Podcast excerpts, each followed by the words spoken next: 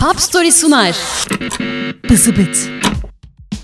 Türkiye'nin yeni eğlence anlayışı Pop Story'nin podcast serisi Bızıbıt'tan herkese merhaba. Bu bölümdeki konuğumuz son dönemde saçlarından yüzünü bir türlü göremediğimiz ama bugüne kadar yaptığı şarkılarla hepimizin yüreğine bir şekilde dokunmayı başaran biri. Günümüzün en önemli vokal ve şarkı yazarlarından Sia, şarkımızsa Breathe Me. Gelin şimdi Sia'yı biraz daha yakından tanıyalım. Sia eşsiz vokalinin yanında şarkı yazarlığıyla da müzik dünyasında önemli bir yerde. Rihanna'dan dinlediğimiz Diamonds ve Jessie J'in yorumladığı Flashlight onun yazdığı şarkılardan sadece birkaçı.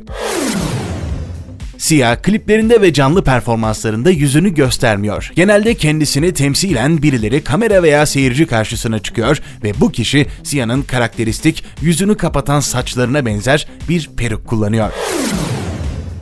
Sia bir şarkıyı yazarken önce melodisini oluşturuyor, sonrasında ise bu melodinin kendisine hissettirdiklerini sözlere döküyor. Ona göre şarkının omurgası altyapının ona hissettirdikleri.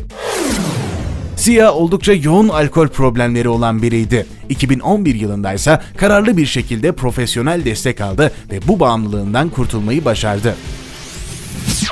Sia 1975 yılında Avustralya'da dünyaya geldi. Pek çok büyük müzisyenin yaşadığı gibi o da oldukça zor bir evde büyüdü maalesef. Bu ev ilk başlarda Sia'nın yaratıcı yönünü besleyen çok güzel şeylere sahipti aslında. Sia'nın babası Phil Coulson o dönem yaşadığı şehir Adelaide'in adından söz ettirmiş blues gitaristlerinden biriydi. Annesi ise resim öğretmeniydi ve etraflarında hep sanatçılar vardı aslında.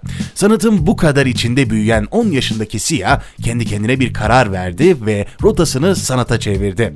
İlk hedefi oyuncu olmaktı. Yaşadığı evin ona zindan olmaya başlaması da tam olarak bu döneme denk geliyor aslında. Babası esasında oldukça şefkatli bir adamdı ama gece çalışmaktan, alkolden ve uyuşturucudan ötürü değişmeye başlamıştı. Eve giderek daha gergin bir hava hakim oluyordu. Bu gerginliğin dozu iyice yükseldiğinde ebeveynleri boşanmaya karar verdi. Sia, babası Sydney'e taşındıktan sonra onu neredeyse hiç görmedi. Sonraki 4-5 sene Sia'nın evi bir hayli sessizdi esasında. En iyi arkadaşı ise radyosu olmuştu.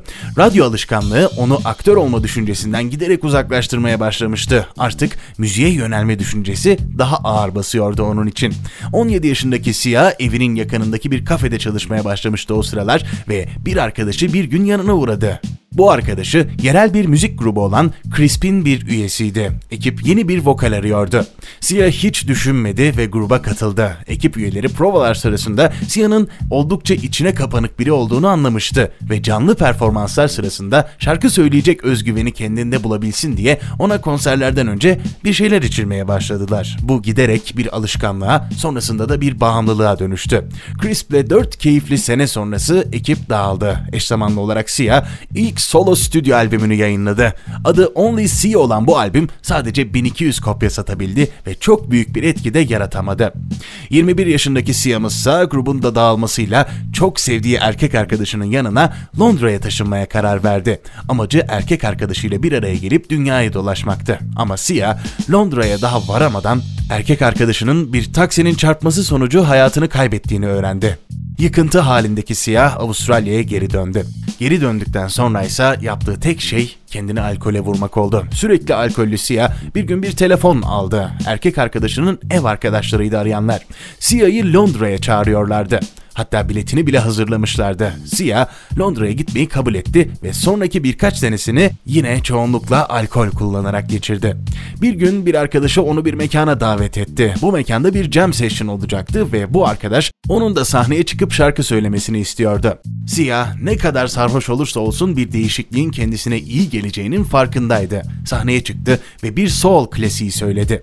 Şarkı bittiğinde ise kalabalığın içinden artık benimlesin şeklinde bir çığlık duydu. Bu onun ilk menajeriydi. Bu menajer onu müzik endüstrisinin daha içlerine sokmayı başarmıştı ama Sia onun bir uyuşturucu taciri olduğunu öğrenince onunla yollarını ayırdı. Sonrasında ise kendi yolunu çizmeye başladı. 2000 yılında Healing is Difficult adlı albümden çıkan ilk iki tekliyle büyük başarılar gösteremese de adını bir parça duyurabildi. 2001 yılında ise Zero Seven'la stüdyoya girdi ve ekibin resmi olmayan vokali olarak pek çok çalışmada ekiple aynı stüdyoda yer aldı. Eş zamanlı olarak İngiltere'de bir Jamiroquai konserinde Jamiroquai ile birlikte sahne almayı başarmıştı. 2004 yılında ise Sia 3. stüdyo albümü olan Color the Small One'ı yayınladı. Sia'nın bugünkü tarzını ilk duyduğumuz albümde bu aynı zamanda. Akustik ve elektronik elementlerin ahenkle dans ettiği bu albümde maalesef pek büyük işler başaramadı. Sebebi ise kayıt şirketinin albüme yeterli önemi göstermemesiydi. Ama bu albümden bir şarkı çıktı ki bu şarkı Sia'nın kendisi gibi bir şeydi esasında. Breathe Me, Sia'nın o dönem yaşadığı ve sonrasında da devam eden anksiyetesini, depresyonunu ve daha birçok sıkıntısını en çok akıttığı şarkısı. Adeta bir günlük niteliğinde. Fazla söze gerek yok zaten sözlerine bakarsanız siz de anlayacaksınız nasıl bir şarkı olduğunu. Sia bu şarkıyı sadece bir gecede bitirdi ve hemen sonrasında hiç olmasını istemeyeceğimiz bir şeye kalkıştı. 2018'deki bir röportajında anlattığına göre bu şarkıyı yazdıktan sonra 22 tane antidepresan hapı aynı anda alarak intihar etmeye kalkıştı. Neyse ki bize veda etmedi. Yani anlayacağınız bu şarkı esasında Sia'nın intihar notuydu. Bu şarkının karanlık yanını bir kenara bırakırsak eğer, Breathe Me aynı zamanda Sia'nın hayatının dönüm noktası diyebiliriz. O sıralar Amerika'da bir hayli popüler olmuş bir dizi Six Feet Under son bölümünü çekiyordu. Dizinin son bölümünün sonundaysa karakterlerin hayatlarının nasıl devam ettiği ve bu dünyaya nasıl veda ettikleri anlatılmaktaydı. Dizinin yapımcıları bu hüzünlü son için Breathe Me'nin biçilmiş kaftan olduğuna karar verdi ve dizinin sonuna bu şarkıyı koydu. Sia bu sayede sayısı oldukça fazla olan Six Feet Under hayranlarının tüyleri diken diken olurken arkadaki fon müziği olmuştu. Amerika'da büyük bir bilinirliğe ulaşan Sia'yı işte buradan sonra tutabilene aşk olsun. Başarılar ardı ardına geldi. Sia gerçekten dev kitlelerin kalbinde yer etmeyi başardı. Ama tüm bunların arasında sorunları maalesef devam etti. Bu eşsiz ses tüm korkularıyla ve depresyonuyla el ele hala üretmeye devam ediyor. Evet, hikayemiz böyle. Siz de hayatınızın bir anda değişmesini istiyorsanız bunu sadece evrenden dilemekle kalmayın. Dışarı çıkın ve insanlarla tanışın. Eğer tanışmak size zor geliyorsa Pop Story her zaman yanınızda. Pop Story'yi Facebook, YouTube ve Instagram üzerinden takip etmeyi unutmayın. Hoşçakalın. Pop Story sunar. Bızıbıt.